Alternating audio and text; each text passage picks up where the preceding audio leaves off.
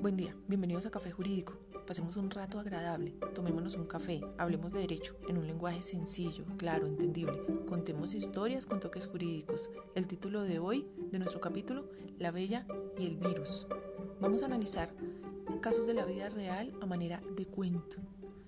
Y el caso de hoy trata de un virus. No es del COVID-19, es del VIH.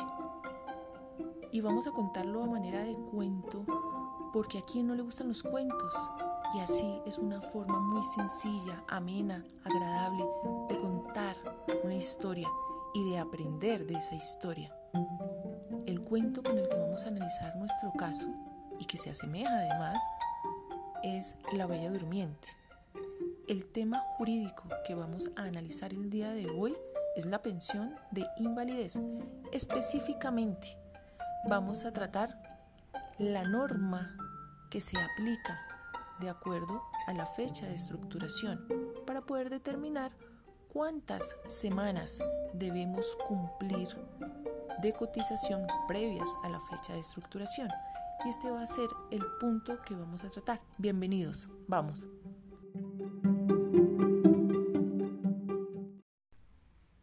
Resumen del caso. Súper, súper interesante. Jurídicamente complejo nos deja una enseñanza de vida y obviamente una enseñanza jurídica. Vamos a aprender algo de pensiones, de pensión de invalidez. Se trata de una profesional de la salud que en ejercicio de sus funciones, es decir, era empleada y estaba trabajando en una institución médica. Sufrió ella un accidente. Se pinchó uno de sus dedos con una jeringa. Esta jeringa contenía sangre e infortunadamente esta sangre estaba infectada con el VIH era de un paciente. Y es así como ella adquiere el virus de inmunodeficiencia humana. Y ahí le cambia su vida. Y empieza su via crucis tratando de obtener su pensión de invalidez. Posterior a ese insuceso que fue en el año de 1999, le aquejan otro tipo de patologías, su situación económica iba en decadencia, ya no trabajaba para la institución, prestaba sus servicios para el San Juan de Dios, todos sabemos lo que pasó con esta institución y todo lo que tuvieron que hacer los trabajadores para poder reclamar sus derechos. Algunos pudieron, otros no pudieron. En el caso de ella, se le definió su situación laboral en una sentencia de unificación.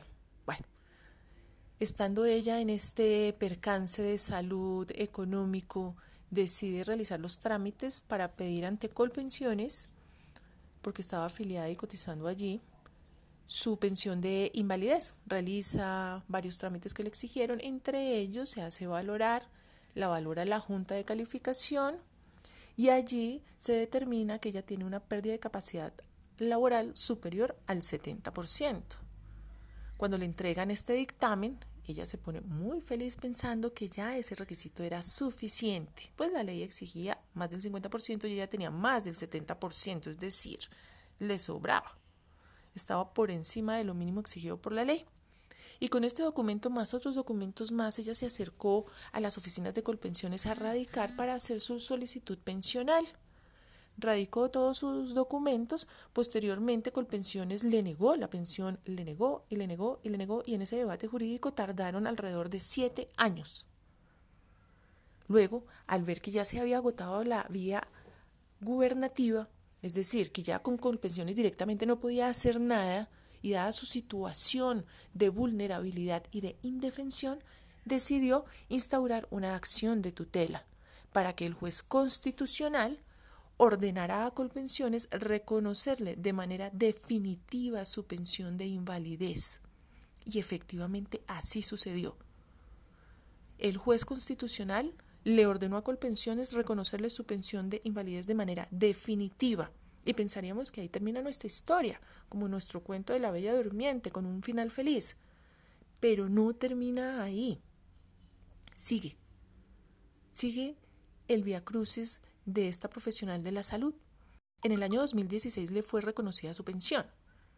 Y en el año 2018 es notificada de una demanda que Colpensiones instauró en su contra Sí, y estaba solicitando que ella le reintegrara a Colpensiones todas las mesadas pensionales que ellos le habían dado, indexadas y con intereses, Además, le solicitó al juez administrativo que provisionalmente le suspendiera el pago de su mesada pensional. Es decir, tenía que devolver todo el dinero y aparte de eso que no le siguieran pagando la pensión, porque aducía Colpensiones se le había reconocido sin tener el derecho. Y este es el caso del día de hoy que vamos a analizar. Esto se está poniendo bueno. ¿Quién tiene la razón al final? ¿O cuál fue el argumento de cada una de las partes? ¿Qué argumentó Colpensiones? ¿Por qué ella al final ganó y se le concedió la razón? Legalmente tenía la razón y si era acreedora a disfrutar de su pensión de invalidez. Se analizaron tres normas legales, tres normas jurídicas que podrían habérsele aplicado al caso de ella. Miremos cuáles normas fueron analizadas por las partes y por los jueces que tuvieron que ver en este caso. El decreto 758 del 90, la ley 100 del 93 y la ley 860 del 2003. Y estas tres normas, ¿en qué se parecen a nuestro cuento? ¿Sabían ustedes que el cuento de la Bella Durmiente tiene tres versiones? La más conocida la de los hermanos Grimm de 1812 y dos anteriores.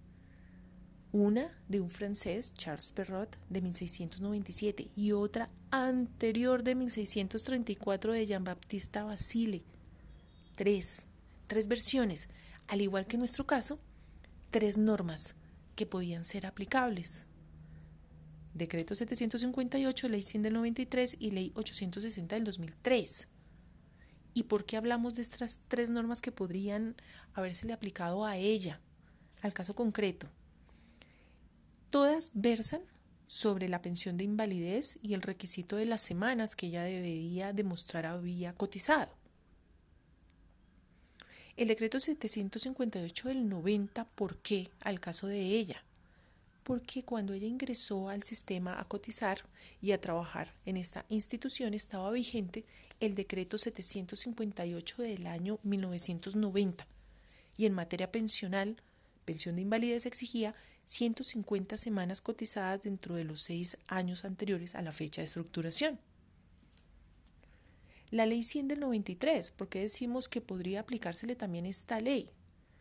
Porque recuerden que el accidente de ella ocurrió en el año de 1999 y para esa fecha estaba vigente y rigiendo la ley 100 del 93, que ya no exigía las 150 semanas del decreto anterior, sino solamente exigía 26 semanas cotizadas dentro del año inmediatamente anterior a la fecha de estructuración. ¿Y por qué la ley 860 del 2003? Recuerden que a ella la valoró la Junta y en el dictamen dijo que su fecha de estructuración de su invalidez había sido en el año 2008.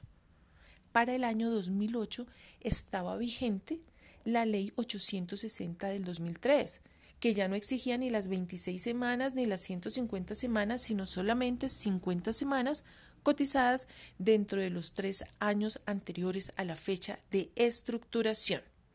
Es decir, cada legislación, como ustedes pueden ver en el tiempo, se modificaba las fechas y el tiempo en el que ella debía haber efectuado dichas cotizaciones para poder adquirir su pensión de invalidez. Las normas analizadas y nuestro cuento.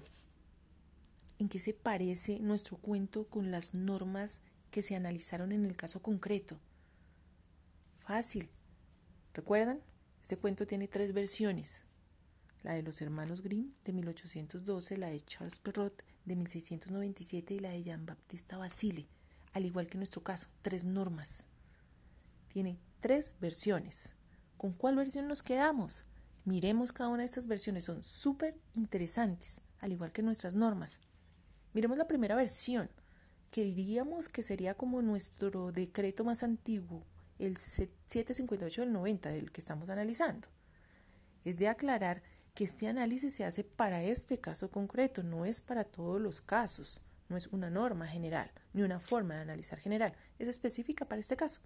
Miremos la versión de 1634 del cuento.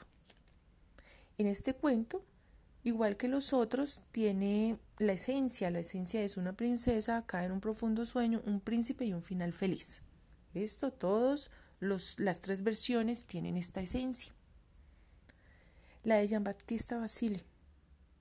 Acá cae ella en un profundo sueño, llega un príncipe, este príncipe la viola, porque ella está dormida.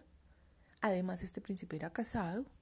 Producto de esta violación, ella queda embarazada de unos gemelos, ella sigue dormida, los gemelos nacen con la ayuda de las hadas madrinas, pues en las tres versiones también están las hadas madrinas, aparecen estas hadas madrinas, tiene ella sus gemelos, uno de ellos empieza a chupar el dedo, a succionar uno de los dedos de la princesa dormida y saca la astilla con la cual ella se pinchó el dedo, porque en los tres igualmente hay pinchazo del dedo y el bebé saca esa astilla y ella despierta de ese largo y profundo sueño. Posteriormente llega el príncipe, después porque él se había ido, él era casado, llega la esposa de él, se entera de todo y trata de matar a la bella durmiente y a los gemelos. Todo le sale mal y tiene un final feliz. Sería esta versión como nuestro decreto 758. Nuestro decreto no es así no hay violaciones, no hay nada de eso, pero lo podríamos comparar.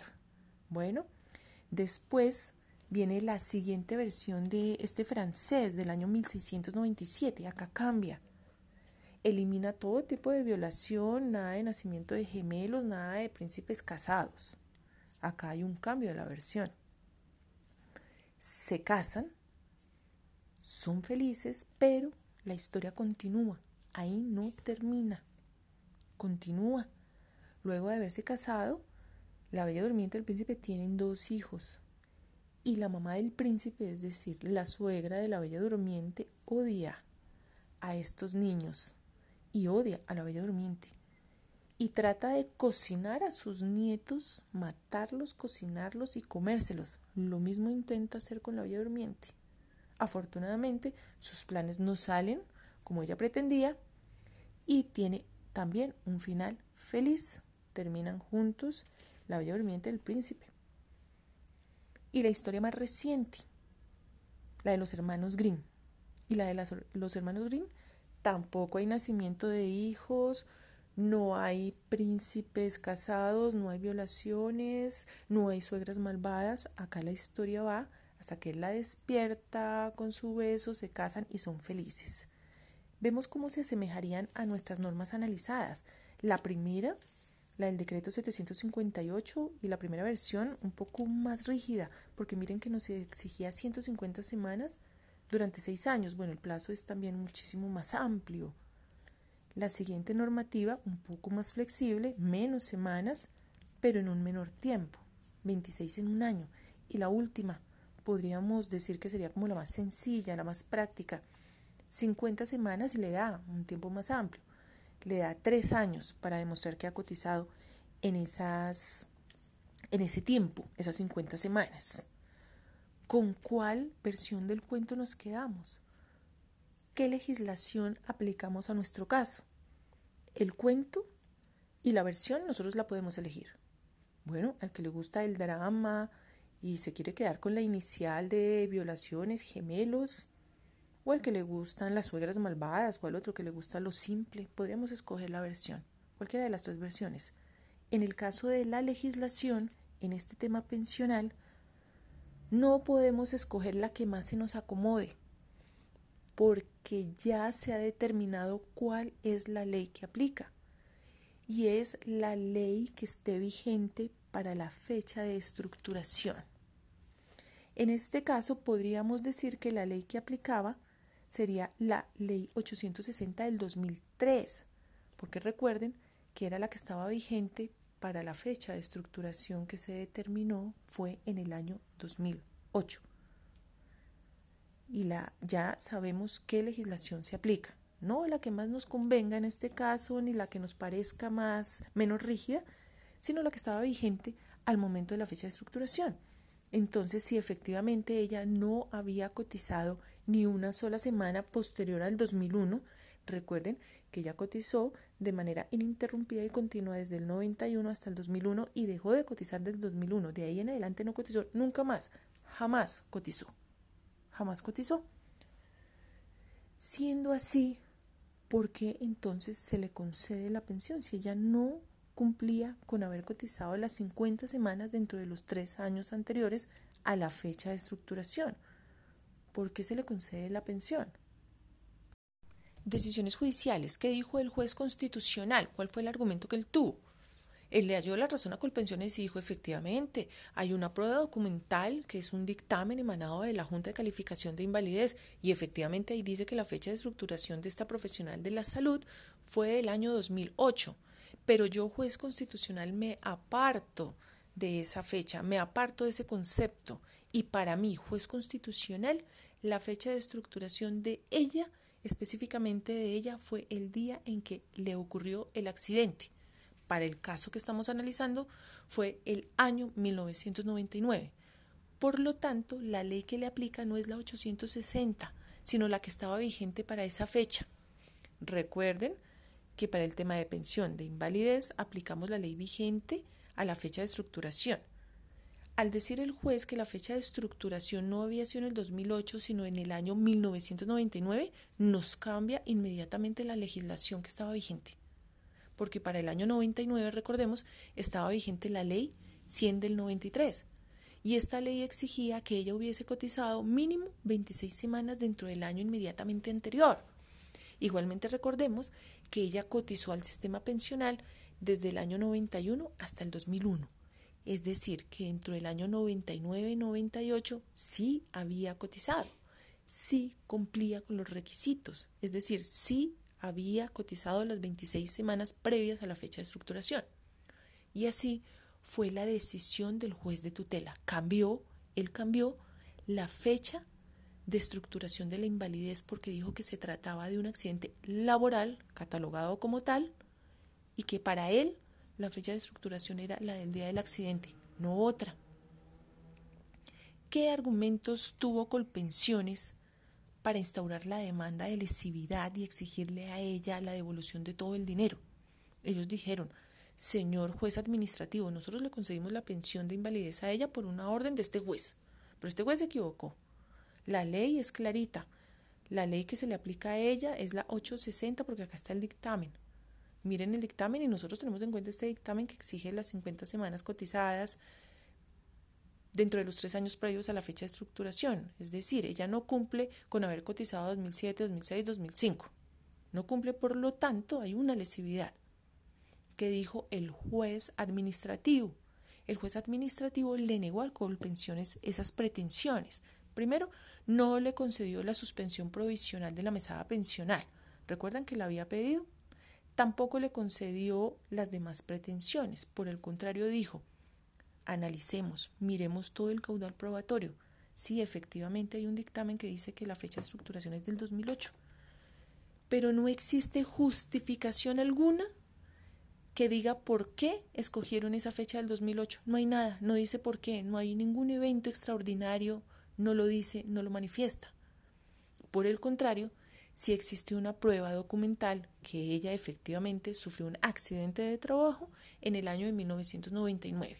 Siendo esto así, confirmo la decisión del juez constitucional al determinar que la fecha de estructuración de ella, de su invalidez, fue del año 1999.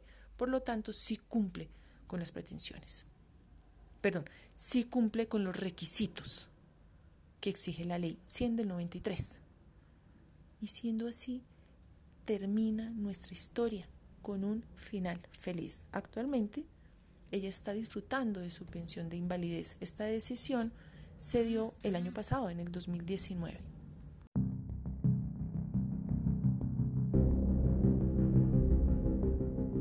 Personajes.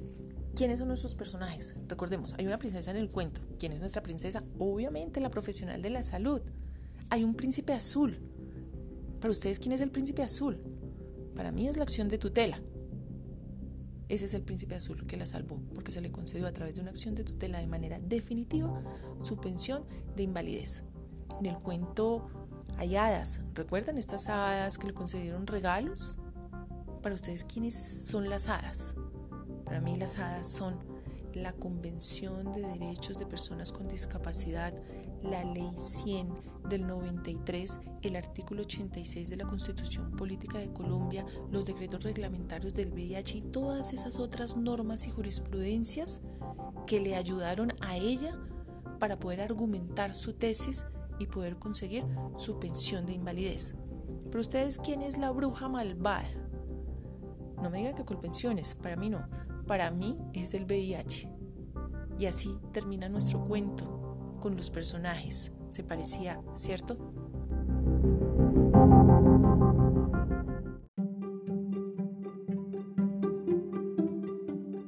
Hemos terminado así el capítulo del día de hoy y concluimos tres cosas.